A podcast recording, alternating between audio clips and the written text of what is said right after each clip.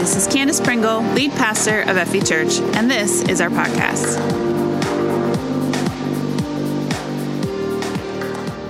So, are you ready for the Waymaker? Super excited about this series. I have been thinking and praying about this series as a prayer series for a little while now. Now, in the beginning of this year, we started praying through what it means to be bold for God. We've been praying an Acts verse over us that we would be bold in preaching the gospel. Um, and I think through throughout the second half of this year, we've been developing that deeper down in down into our souls. We have to, like I just said, work on our character. Because if we're not a church people want to be in, what, what are we inviting them back to when we evangelize? right? We can't be bold for the gospel and then terrible at character. Will drive people away. A toxic culture drives healthy people out. And so we have to be a people of deep faith, deep conviction, deep character. This is walking as close to Jesus as we possibly can. And, and so I've been looking at this series like a prayer series. We need to develop our prayer lives. But the more I plan it out, the more the more I, I realize it's a who God is series, which absolutely affects the way that we interact with Him, of course. When we see Him for who He really is, it changes everything. It changes how we interact with Him. When you see Him as the waymaker, you ask Him for a way where there is no way. You're more likely to come to Him with requests for rescue and guidance and provision. Jesus said, I am the way, the truth, and the life. His very life and death on the cross were making a way for us where there was no way. That's what our Father does. He is the waymaker. Did you know early Jewish Christians didn't refer to themselves as Christians yet? They referred to themselves as followers of the way. Uh, either coming from what I just mentioned about what Jesus said, I am the way, or possibly from Isaiah 40, verse 3, that says, Prepare the way of the Lord. And so there's lots of places within the word and within history where we can get this concept of the waymaker. We're going to go over a bunch of them in this series, in fact. But where I really caught this concept about who God is for the first time was something untrue. It was actually a piece of fiction. I read a book called Blink, or I think it's been rewritten since as Blink of an Eye by Ted Dekker. Anybody Ted Dekker fans in here? Christian fiction. They're like thrillers, page turners.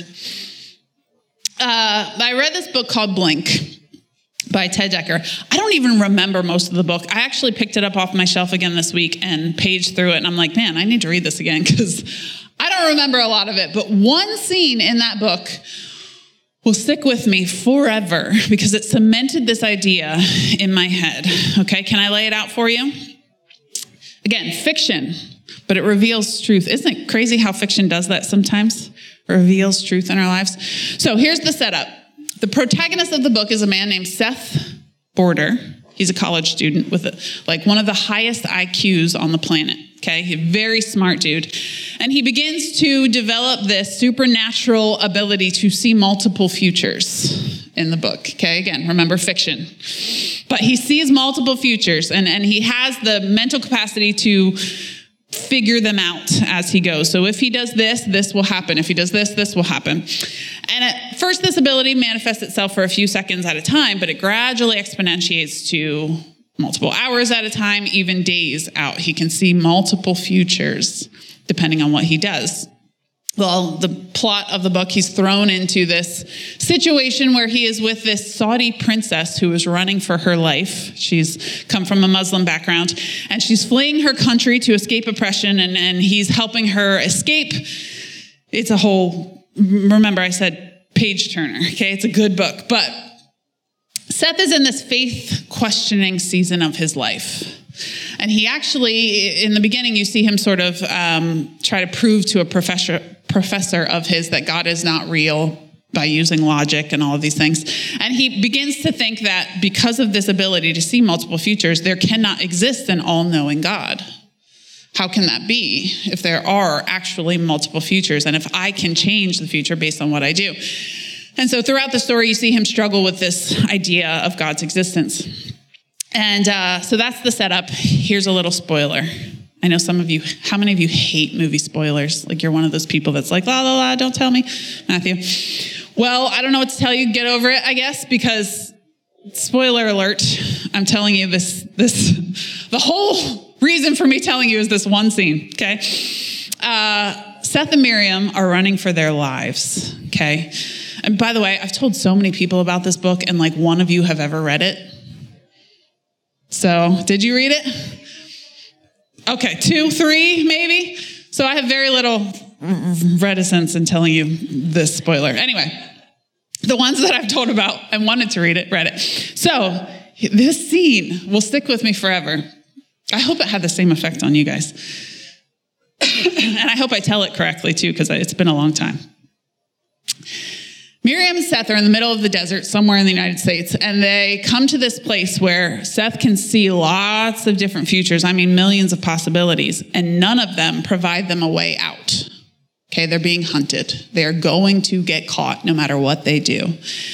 And finally, they're sitting on the side of the road. He doesn't know what to do because there is no way out. He says, hopefully, something will open up, but time goes on.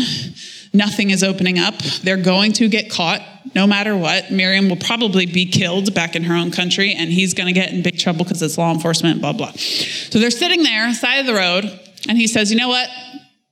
Let's conduct an experiment. They're talking about their faith all throughout this book, and he's challenging her faith and his faith and all of it. Finally, he says, Here's the experiment. I'm going to first pray to your God, Allah, and ask him for a way. I'm going to ask him for an opening here. So he kneels down, he prays, stands back up, again, thinks through the multiple futures, nothing opens up. And to him, he knew it. You know what I mean? That God's not real. God isn't real. Nothing, nothing is going to change, right? Then he's like, you know what? I might as well pray to Jesus as well because that's the faith I grew up around. So he kneels down, he prays to Jesus. and I love how he addresses him in the book. I, did reread this scene. It says, God of Jesus and Jesus, who is God. That's how he addresses him. And he kneels down and he prays. He says, Make a way, one single way. It's not possible, but if you're real, make a way. And he stands back up and he's like, See, and then it hits him. Oh, single way, one way opens up that he can now run through and get out of this situation. I didn't read the rest of the book this week, so I don't remember how it actually ends. But that one scene will stick with me every single time, literally now, ever since I read that, every single time I pray for something that seems impossible, I think of that scene. God is the waymaker.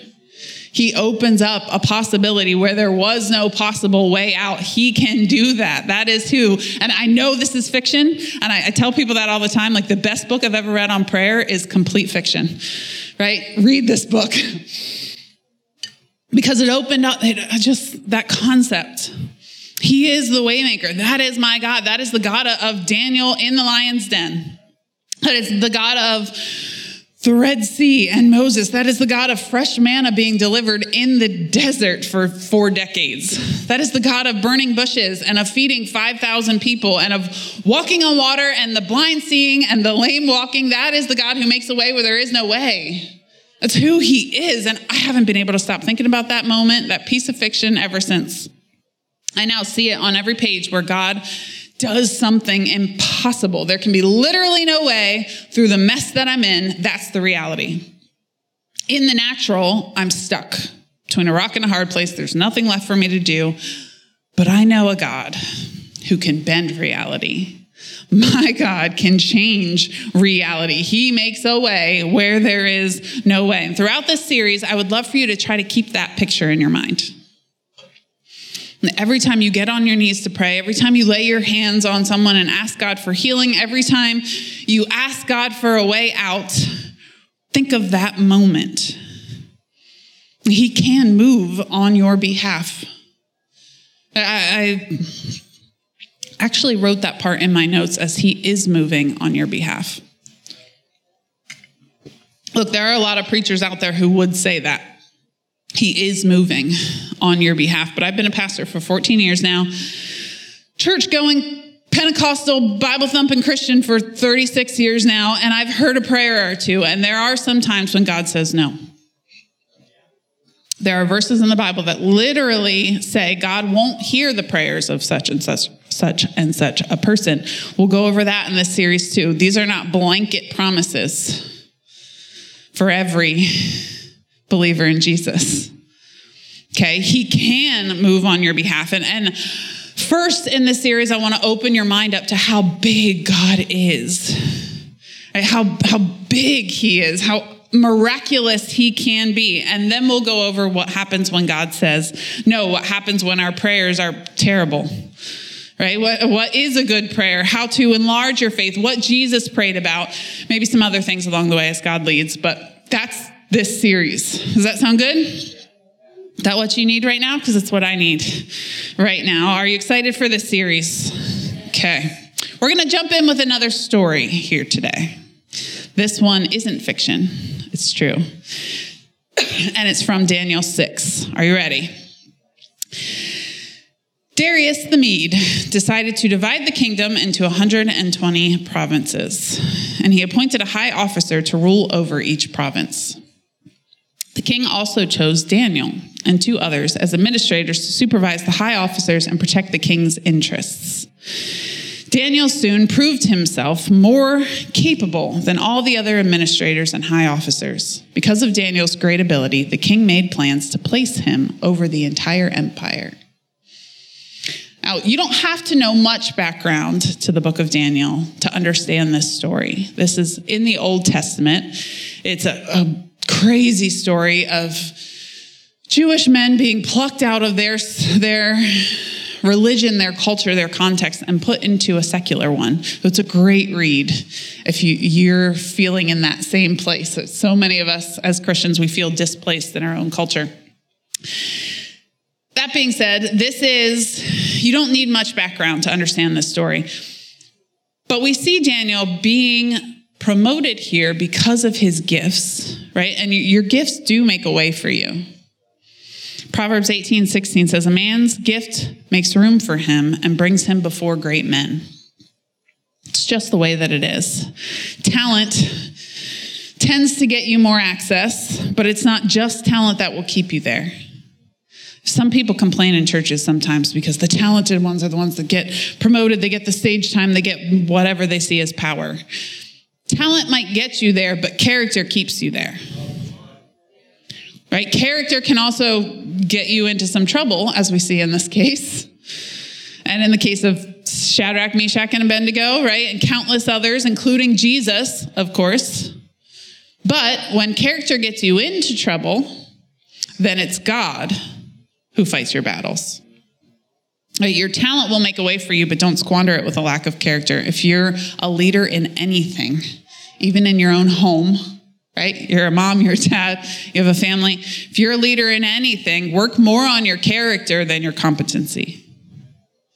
It's more about who you are than what you do. Okay? Verse 4. Then the other administrators and high officers began searching for some fault in the way Daniel was handling government affairs. But they couldn't find anything to criticize or condemn. He was faithful, always responsible, and completely trustworthy. So they concluded our only chance of finding grounds for accusing Daniel will be in connection with the rules of his religion. So the administrators and high officers went to the king and they said, Long live King Darius. We are all in agreement. We administrators, officials, high officers, advisors, and governors that the king should make a law that will be strictly enforced. Give orders for the, that for the next 30 days, any person who prays to anyone, divine or human, except to you, your majesty, will be thrown into the den of lions. And now, your, Maj- your majesty, issue and sign this law so it cannot be changed an official law of the Medes and Persians that cannot be revoked. So King Darius signed the law. But when Daniel learned that the law had been signed, he went home and knelt down as usual. I love this in his upstairs room with its windows open toward Jerusalem. He prayed there three times a day, just as he had always done, giving thanks to his God. This is what I love about Daniel. Couldn't care less, right? Heard the law, yep, heard it, but I got to go pray now. right? We don't see him like hemming and hawing about it. He's not fretting and pacing back and forth. Should I? Shouldn't I? He just calmly goes back to his prayer room, right? He said, Y'all do you, but I gotta do me. I gotta go pray. He is unbothered. Not that he doesn't ask God for help, but he goes about his business. Then the officials, verse 11, went together to Daniel's house and found him praying and asking for God's help. So they went straight to the king and reminded him about his law. Did you not sign a law that for the next 30 days, any person who prays to anyone, divine or human, except to you, your majesty, will be thrown into the den of lions? Yes, the king replied. That decision stands. It is an official law of the Medes and Persians that cannot be revoked. Then they told the king, That man Daniel, one of the captives from Judah, is ignoring your law. He still prays to his God three times a day. Hearing this, the king was deeply troubled and he tried to think of a way to save Daniel. He spent the rest of the day looking for a way to get Daniel out of his predicament. In the evening, the men went together to the king and said, Your Majesty, you know that according to the law of the Medes and the Persians, no law that the king signs can be changed. So at last, the king gave orders for Daniel to be arrested and thrown into the den of lions. The king said to him, May your God, whom you serve so faithfully, rescue you. Verse 17 A stone was brought and placed over the mouth of the den. The king sealed the stone with his own royal seal and the seal of his nobles so that no one could rescue Daniel. Then the king returned to his palace and spent the night fasting. He refused his usual entertainment and couldn't sleep at all that night. Very early the next morning, the king got up and hurried out to the lion's den. When he got there, he called out in anguish Daniel, servant of the living God, was your God, whom you serve so faithfully, able to rescue you from the lions? Daniel answered, Long live the king. The fact that he even said that, after being thrown into the lion's den by the king, right? When your faith is placed in God, not in men, you very easily return blessings for curses. We talked about this a little last week, right? When you see the world correctly through the lens of Jesus, curses don't need to be said because God takes care of you. When your faith is placed in God, not in men. You return blessings for curses easily. That's what he did. Long live the king, he said. My God sent his angel to shut the lions' mouths so they would not hurt me, for I have been found innocent in his sight, and I have not wronged you, your majesty. The king was overjoyed and ordered that Daniel be lifted from the den. Not a scratch was found on him for he had trusted in his God. Then the king gave orders to arrest the men who had maliciously accused Daniel. He had them thrown into the lion's den, along with their wives and children. The lions leaped on them and tore them apart before they even hit the floor. The Bible can be brutal sometimes. Then King Darius sent this message to the people of every race and nation and language throughout the world peace and prosperity to you. I decree that everyone throughout my kingdom should tremble with fear before the God of Daniel. Yeah. For he is the living God and he will endure forever. His kingdom will never be destroyed and his rule will never end. He rescues and saves his people. He performs miraculous signs and wonders in the heavens and on earth. He has rescued Daniel from the power of the lions. So Daniel prospered during the reign of Darius and the reign of Cyrus the Persian. How about that for a story about prayer? It's a day of stories. and I hope these will stick with you because they've opened up. When you fully understand how big God is, it opens up so much awe and wonder at who God is. Daniel had a regular prayer life, it wasn't just in crisis. Daniel had a faith filled prayer life. He knew who his source was. Now, we're going to dig down into some nitty gritty over the next few weeks with the series, but this is that big picture view right now that I want you to hold on to as we move throughout this. If you can just get these two concepts, regular prayer life and a faith filled prayer life, if that's all you get from this whole series, it will change everything for you. Pray regularly often, every day. Talk to God about everything. These do not have to be rote, memorized, pretty prayers. A lot of us are intimidated at first to pray, especially out loud to God. Just have a conversation. Just talk to Him about what's on your heart. Ask Him for the things that you need, but also listen when He talks back. God will whisper to your soul. It should be a conversation, a back and forth. He will whisper to you. He will open up your mind in ways that just isn't possible without His help. I can't tell you how many times I have prayed to God, expressed all of these usually complaints, you know. I'm hemming and hawing about whatever going on in my life, and God doesn't change the situation. He changes my perspective. It's how I look at the situation that completely and totally changes. This is what he does. So we don't just reserve prayer for times of crisis. Yes, talk to him in times of crisis. Absolutely, right? He is the rescuer. So ask him for rescue when you need it. So many people, by the way, get themselves into a situation. They've done something now they're dealing with the consequences, right? They know it was wrong, but they're afraid to go back to God because they don't deserve rescue, right? And they think that that's the correct way to see Him because God is so good and I am so not, and I don't deserve to go back to Him, right? Of course you don't. That's the answer, by the way. Of course you don't. None of us do. You didn't deserve it when you came to Him the first time for salvation either. And yet, he gave it. He rescued you then, and he wants to rescue you now. Yeah, but I know better. Doesn't matter. Doesn't matter. God is a rescuing God. When you go to him with a humble heart, pure heart, say, God, I messed up. I know I messed up. I'm ready to repent. I don't want to go back to it. I just need your forgiveness. He says yes every time because he is a rescuing God. This is what I mean by understanding who he is. It's, it's probably the biggest hurdle to anyone trying to pray. We have a wrong understanding of who he is. Daniel had a faith filled prayer life, meaning he was able to be unbothered by humans and their laws and their stuff because he knew who God was. His source wasn't the king, his source was God. Am I saying he wasn't nervous going into the pit of lions? Text didn't say that, did it? I'm sure he was nervous. 100%. He was human after all. And the prospect of being eaten alive by lions, not something anyone wants to think about. it's terrifying absolutely terrifying. Was he praying for a solution that wouldn't require him to actually go into the lion's den? Definitely. I'm sure. I'm sure because that's what I would be praying. 100%, right? Did that prayer get answered?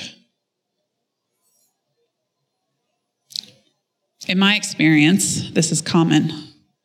It's not an always or never thing, but very often I see people begging God for a way out of their situation, only to be denied. They have to walk through that thing. The answer isn't always clear. In this situation, I doubt very much that God said to Daniel, I will shut the lions' mouths, you'll be fine. right? Because I've been through a thing or two with God myself. And I know that when I'm walking through that thing, I don't see the end of it. I just have to put one foot in front of the other. Like Daniel probably went in there thinking, I'm going to meet God today. It is what it is at this point, right? I mean, maybe he also went whispering prayers the whole walk to the lion's den, but he didn't waver. And we see this concept throughout the word. In fact, we're going to study this over the next week and month. Like, like Job said, though he slay me, yet I will trust him right? Or Shadrach, Meshach, and Abednego when they said, Our God will deliver us, but even if he doesn't, there's no way we're bowing down to you. Come what may, right? Furnace and all. Or Jesus, the Garden of Gethsemane, when he said, Let this cup pass from me, but your will be done. Right? Or that, that father begging Jesus for a miracle. I believe, but help my unbelief. Right? That's faith. And faith is not the absence of unbelief. We often think that. Uh, we, we're not faith filled people because I, there's this thing in me that just, just can't quite get over. It's the logic of it. It's the, I don't know, we have all these things. Faith is not the ability to know everything and have all the answers. It's moving forward even when you're scared. Right? In fact, there's this concept I think about often called the necessary ignorance of man. There are some things that are not for you to know. More knowledge does not always equal more obedience. In fact, for Adam and Eve, it meant less obedience. Right? There are some things about God and about the future that He has ordained that are not for us to know. When Moses went up on the mountain, in the very presence, thick, heavy, cloud like presence of God, God said, You cannot see my face. He was in his presence, but couldn't see his face. He couldn't experience all of what God had, all of who God is on this side of eternity. For faith to exist, we can't know everything. Without faith, it is impossible to please God. Trusting God, even when you don't a little bit, that's faith. Obeying, even when there's nothing in it for you, is faith, right? Your prayers don't have to sound like a sermon that brings the house down. They don't have to be declarations and power moves and all of that. It's okay if they are, don't get me wrong. But quiet obedience is faith too. Scared obedience is faith too. Because the more you step out in faith, the less scared you become over time. This is why the faith of a mustard seed is so powerful, by the way. This was a revelation to me when I first realized it. The faith of a mustard seed is so powerful because it just believes. Right? There may not be any showboating or loud declarations or preaching about it. It just shows up at the bottom of the mountain with a shovel and gets to work, knowing that eventually that mountain will be moved. That's the faith of a mustard seed. And when I learned about the character of God, when we're praying for a mountain to be moved, He's usually the one handing us a shovel. There's this concept, I heard Bishop T.D. Jakes say one time. He said, I have a church full of people let me see if I can get the quote right. I have a church full of people praying for tables and chairs, but God doesn't provide tables and chairs, God provides trees.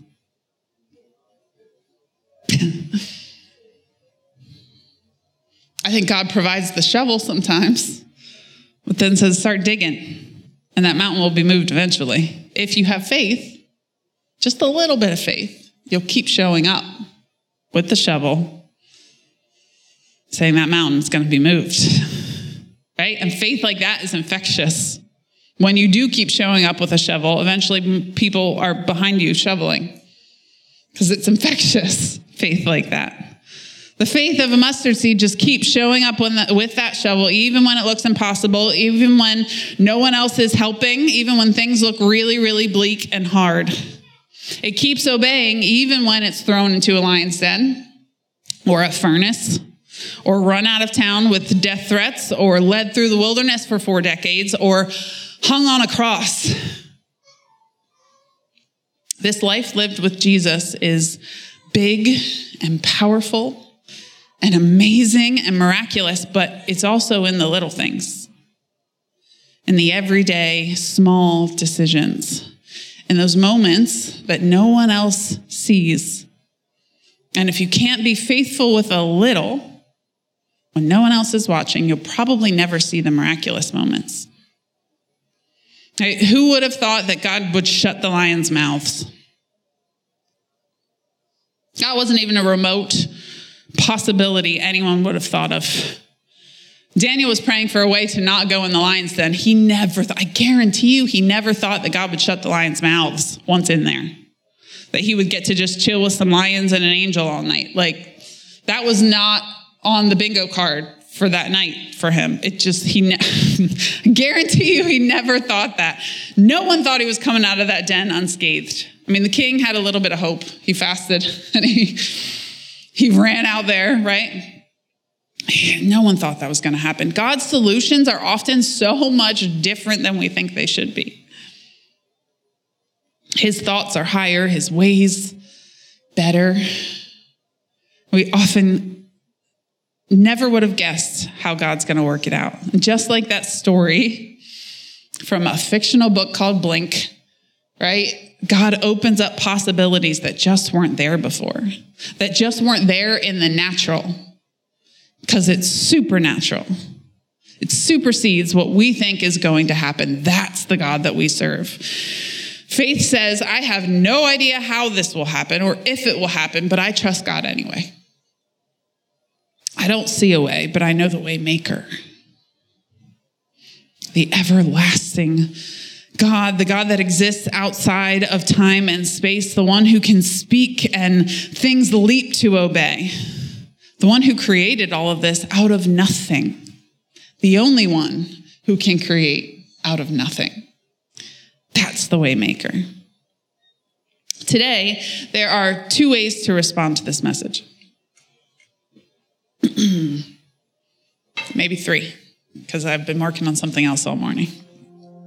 First ways I had written down where I will I will begin to set aside time daily to pray. Some of us aren't praying. We don't have a prayer life. We may pray when something big comes up, but in the good days, there's no conversation going back and forth between us and God. It takes a crisis to get us back on track. Now, right now, I'm asking you to begin to pray daily. Set aside time to pray. Well, Candace, you don't know. I, I can hear your thoughts right now. You don't know my situation. I'm a mom of 87 and they are they're all up early and I have work and I have the, the house and you just you don't understand. Set your alarm 10 minutes earlier. you make time for what's important. I guarantee you your favorite Netflix show has been watched. You make time for what you want to make time for. Make the time. By the way, because I just because I used the example of a mother of 87, even one feels like 87 sometimes. Uh, from experience, God meets you where you are. I'm walking the baby, praying and singing right? I'm changing a diaper, praying over him. We're in bath time, singing praises to God. It doesn't have to be set aside like my Bible is open and there's no distractions and things are quiet. God meets you right where you are. In fact, some of the most profound thoughts I've ever had planning sermons or just in my Bible time were after the Bible was in front of me. I read a little bit, I got interrupted, I'm off doing something else, and then it hits me right? God unlocks things, or, or oftentimes it's I, pr- I pray before I go to bed at night. I'm reading, I'm putting the word in, and in the middle of the night, I wake up and I'm like, that's it.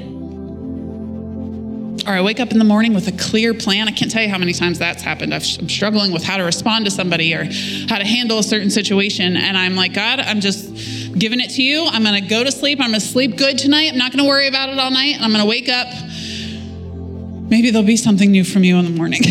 and I go to sleep. And when I wake up, I have a clear plan. I have the energy to accomplish it, the boldness that I need to go and do it, and it all falls into place. It doesn't have to be this, we, we make it too hard sometimes. God wants to live life with you, He really does. Not that we shouldn't, you know, ignore him. Not that we should ignore him and just go about our day, but make the time, the time that you have, even a little bit of time, will multiply itself 10 times over in your life.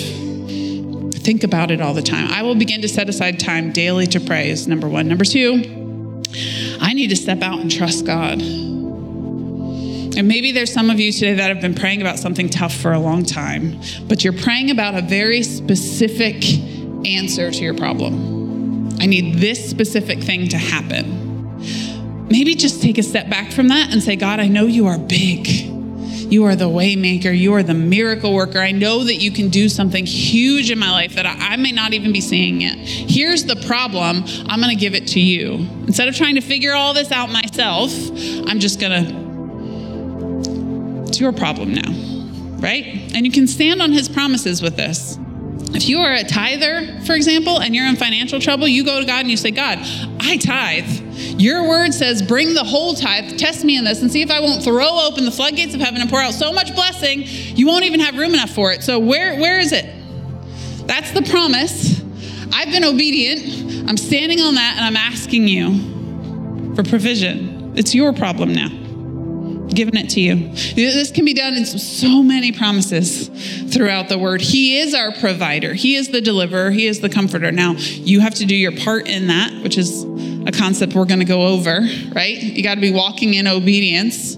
God's not going to deliver you just for you to go back to the same old stuff. And sometimes He does.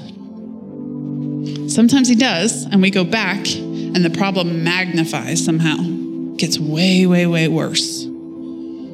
So it's not always helpful for God to keep delivering you and delivering you and delivering you out of situations for you just to go back. In fact, it makes it worse. This is why sometimes God says no, I believe. We'll get into all these concepts throughout the series.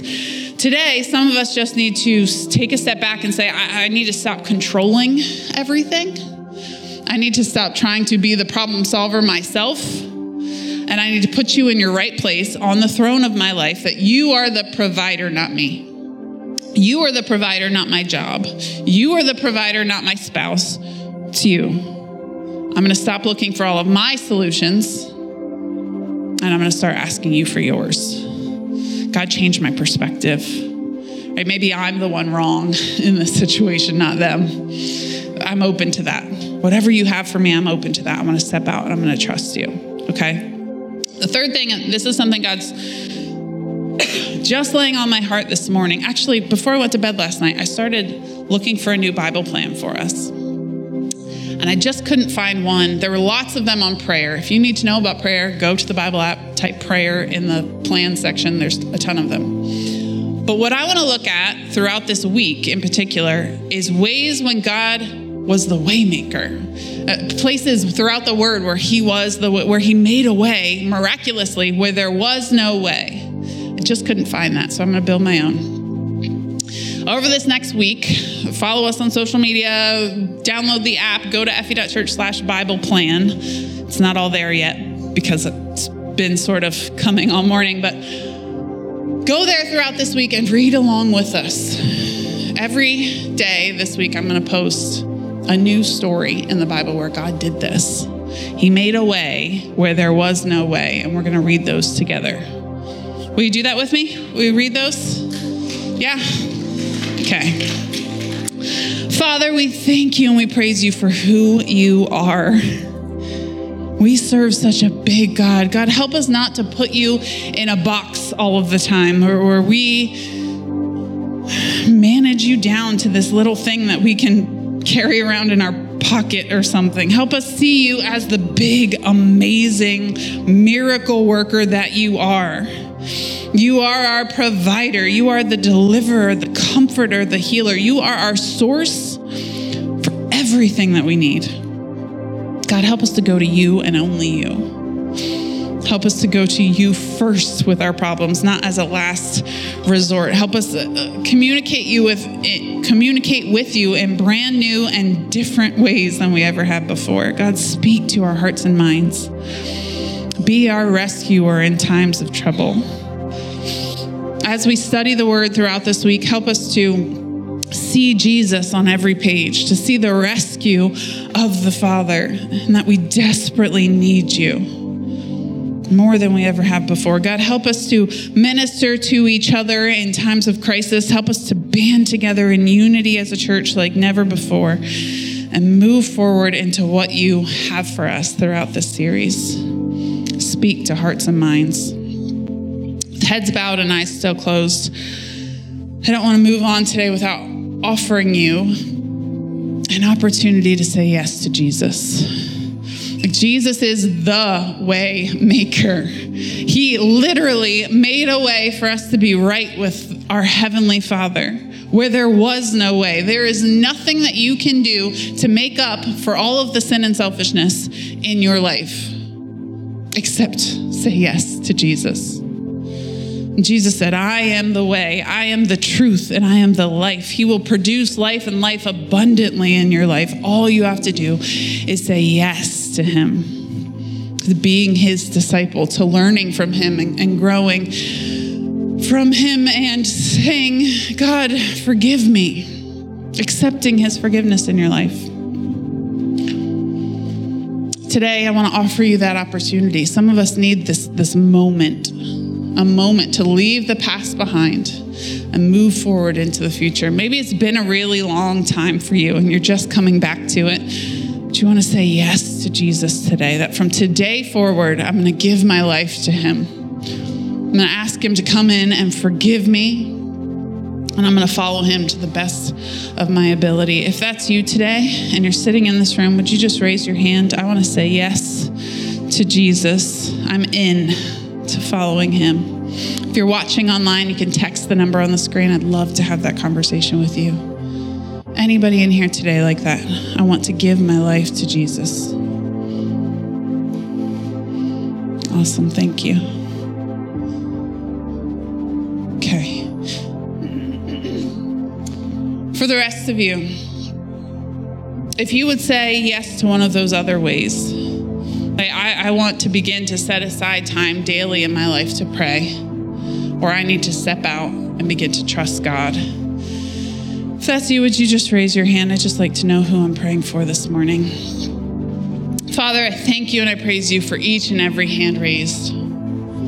Thank you that we are stepping out in new ways of trusting you throughout this series, throughout this week. God, wrap your arms around each and every one of us. Let every single person who raised their hand today know just how much you love them how much you are there for them in times of trouble, how much you want to rescue them, that you're just waiting for us to come to you. You're just waiting for us to ask. God, communicate that to our hearts and minds. Help us be the vibrant, passionate, selfless disciples you've called us to be and truly change the world with the message of the gospel. Help us trust you with everything that we have as the waymaker. We thank you and we praise you in Jesus name. Amen. Thank you so much for joining us today. If you made a decision to follow Jesus, please let us know by going to fv.church slash I am in. And remember to download our app for more content and helpful links.